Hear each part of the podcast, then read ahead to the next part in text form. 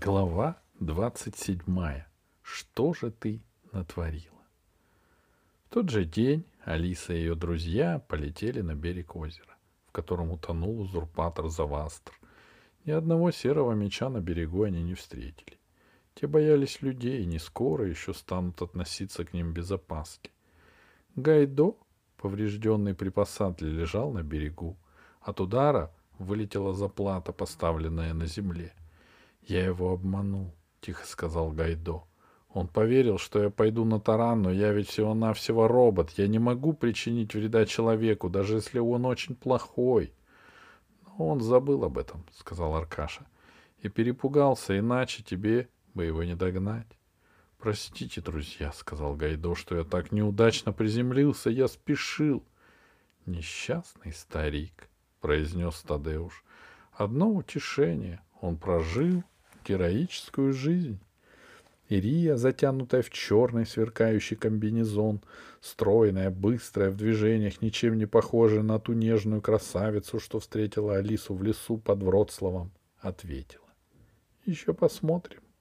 В ее голосе звучала сталь, и Алиса подумала, что даже Тадеуш немного робеет перед женой. Такой он, такой он ее никогда раньше не видел. «Погуляйте», — сказала она. «Я вас позову». Но никто не ушел. Все стояли за ее спиной и смотрели на Гайдо. Всем было грустно, но по-разному. Алиса сжалела кораблик, который хотел летать, любил свою госпожу и был куда больше человеком, чем негодяй Завастр. Пашка расстраивался, потому что сорвалась гонка, а ведь он, он был почти уверен, что победит.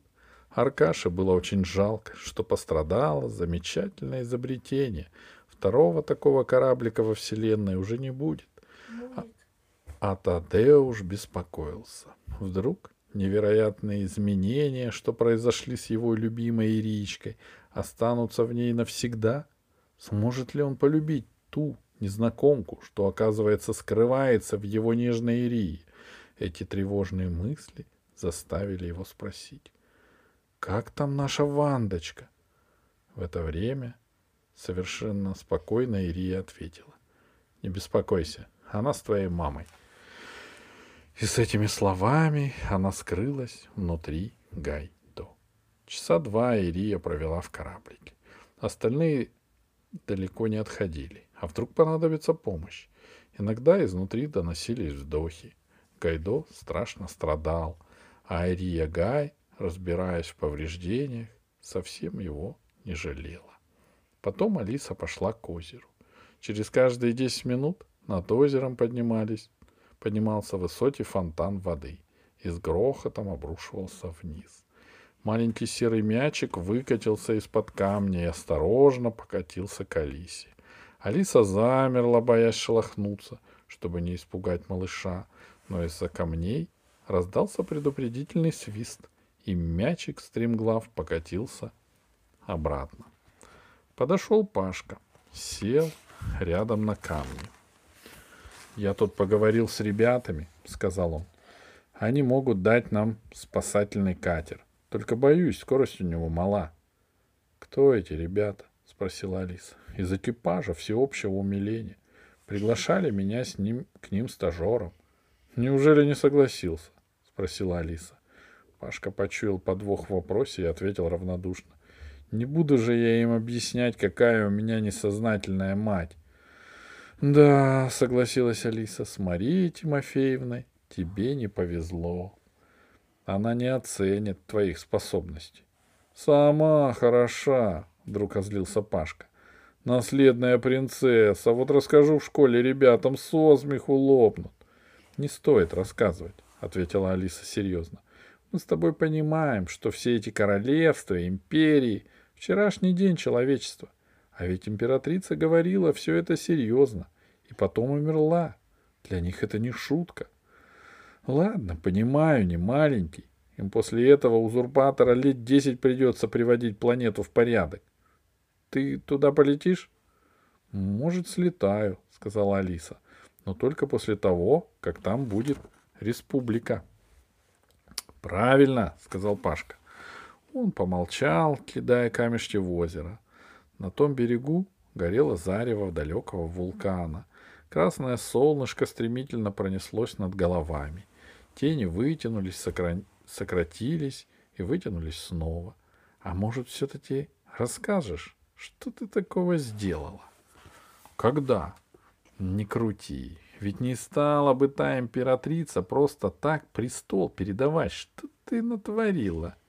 Ничего не натворила, ответила Алиса. Я знаю, ты скрытная, сказал Пашка. И теперь уж нам никогда ничего не узнать. Не скрытная, а скромная, сказал Аркаша, который подошел к ним и остановился, глядя на зарево вулкана. Ты бы уже давно всему миру возвестил о своем подвиге. — А может, и не было никакого подвига? — спросил Пашка. Он дразнил Алису. Любопытство убивало его. Тогда Алиса поднялась и пошла к Гайдо. Кому нужны эти пустые разговоры? Ведь мальчики не знали императрицу, не были в подземелье, не видели пауков, не разговаривали с коварным узурпатором. А того, что люди не знают, им не объяснишь. А Алисе было грустно. Через два часа Ирия, наконец, вылезла из Гайдо и сказала, «Здесь его не починишь». «Значит, все-таки можно починить?» — радостно спросил Пашка. «Боюсь, что он уже никогда не станет таким, как прежде». «А все-таки можно починить». «Только на земле», — сказала Ирия. «Или на Вестере». «А это сложно», — спросил Аркаша. «Сложно», — ответила Ирия. «Вам не справиться». «Жалко», — сказал Аркаша, — «а ты нам не поможешь?» «Нет», — ответил быстро Тадеуш, который только что вернулся из ближайшего ущелья, где собирал местные растения. Он не хотел терять времени даром. «Ирия возвращается во Вроцлав, нас ждут». Ирия поглядела на Гайдо, потом на мужа. Взгляд ее смягчился, и она сказала добрым голосом. «Тадеуш, любимый мой, пойми меня. Я была очень несправедлива к моему другу. Если бы я не забыла о нем, может быть, ничего плохого не случилось. Я очень люблю тебя и нашу малышку. Но прежде чем снова стать домашней, тихой, хозяйственной женой, я должна отплатить Гайдо за все, что он для нас сделал. Тадеуш не стал спорить. Он был умным человеком и уже понял, что в его жене существуют два совсем разных человека, и ему придется теперь быть мужем обеих Ири. — Спасибо, — тихо произнес Гайдо. — Ирия, — сказал Пашка, — я в твоем распоряжении.